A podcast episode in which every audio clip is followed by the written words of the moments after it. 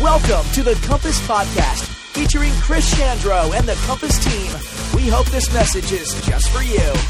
Well, hello and welcome back. I am Chris, the pastor at Compass. As always, I'm really glad to have you with me today because we are continuing to work our way through the Gospel of Matthew as a church. And if there's one thing that we've seen over and over again, it's that Jesus was a really good teacher. I mean, if all that we had to understand how followers of Jesus were supposed to live were the Sermon on the Mount, I think that would be enough. Because Jesus had a way of communicating complex things in ways that people could understand. But that doesn't mean that everything Jesus taught was simple or easy to grasp, because some of what Jesus taught could be confusing. I mean, both then and now. Sometimes even his own disciples didn't understand what he was saying. And I think that had to be really frustrating for Jesus. In this regard, I'm exactly like Jesus because I absolutely hate being misunderstood. But the difference between Jesus and me is that I'm not really a good teacher.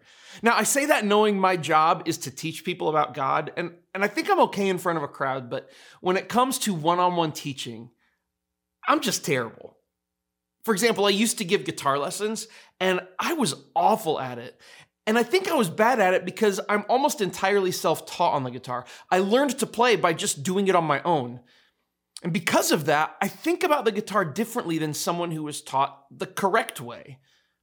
I think about playing guitar in visual metaphors. So when I was teaching, I would tell kids that the guitar is like a symphony orchestra. The lower two strings are the upright bass and tubas. The middle two strings are like the cellos and French horns. And the high two strings, they're the violins and flutes in the orchestra.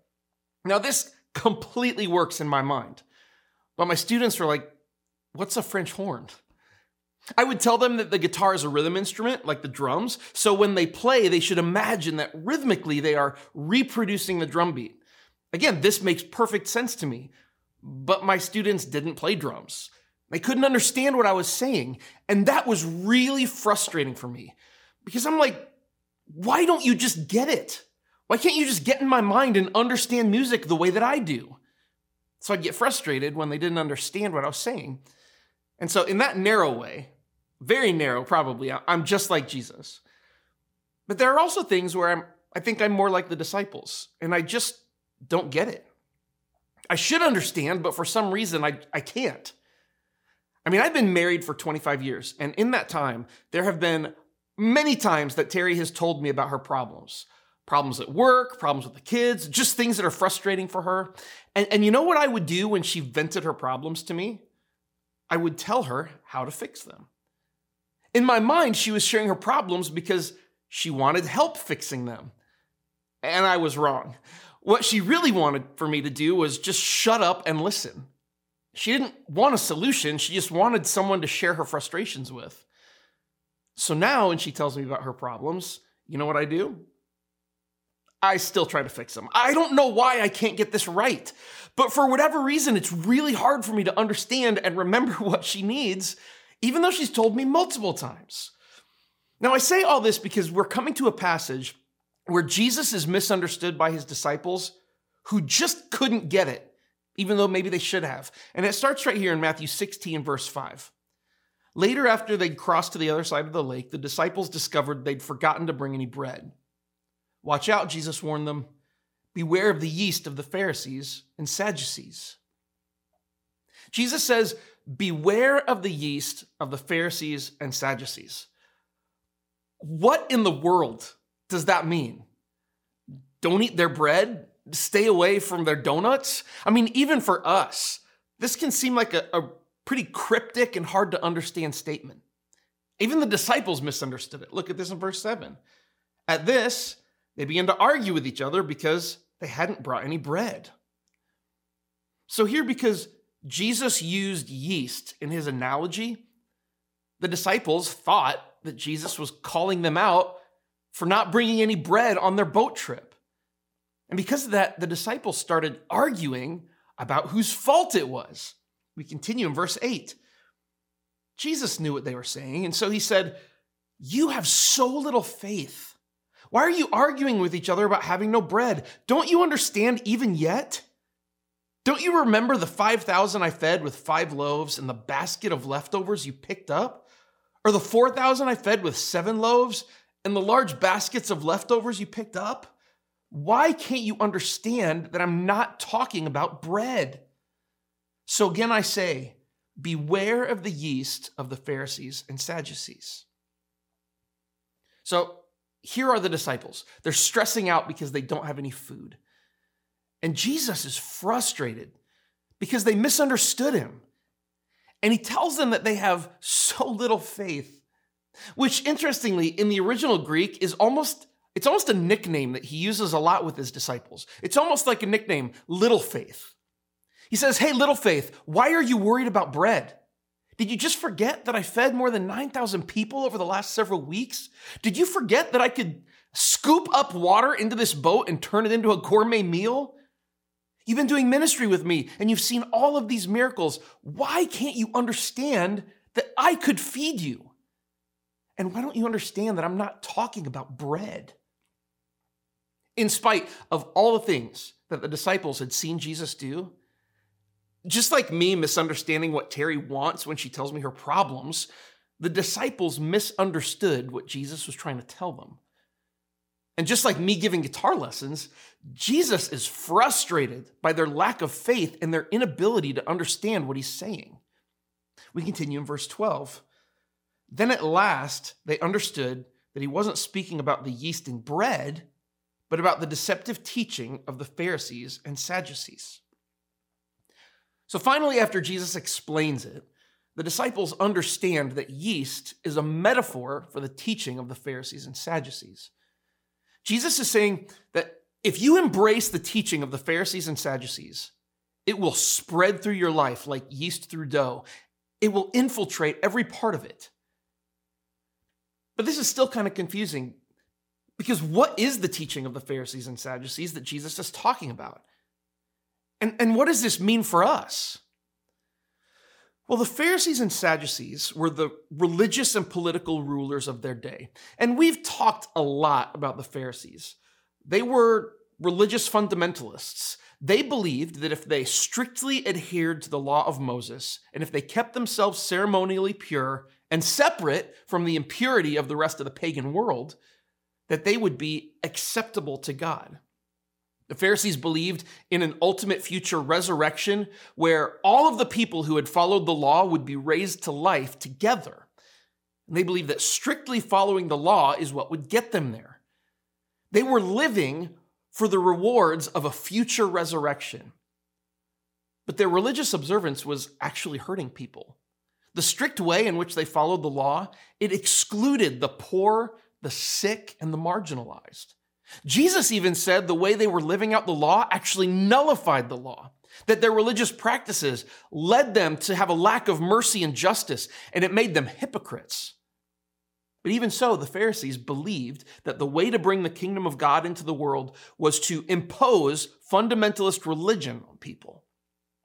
The Sadducees, on the other hand, were the wealthy, aristocratic elites. They were the one percenters they administrated the temple, uh, as well as administrating all of the domestic and international affairs of the Jewish state. The Sadducees, they collected taxes for the temple, they led the army, uh, they regulated relations with the Roman Empire. In short, the Sadducees were political operators, and they benefited from Roman rule by gaining wealth and power. And one reason for this is that, unlike the Pharisees, they didn't believe in a coming resurrection. They thought they had one life to live, and when you die, that's it. And if there's no afterlife, because of that, the Sadducees, they lived it up on earth. Because having a great quality of life matters more than strict religious observance, because you got to enjoy the life you have while you have it. And since there are no rewards after death, let's focus on the rewards that we can receive now, like wealth and influence. The Sadducees believed that the way to bring the kingdom of God to the world was through political power. And Jesus confronted these corrupt teachings of the Pharisees and Sadducees. The Pharisees taught that religious observance would save the world, while the Sadducees taught that wealth and political power would do it. And these were the two strains of thought that Jesus told his followers to beware of.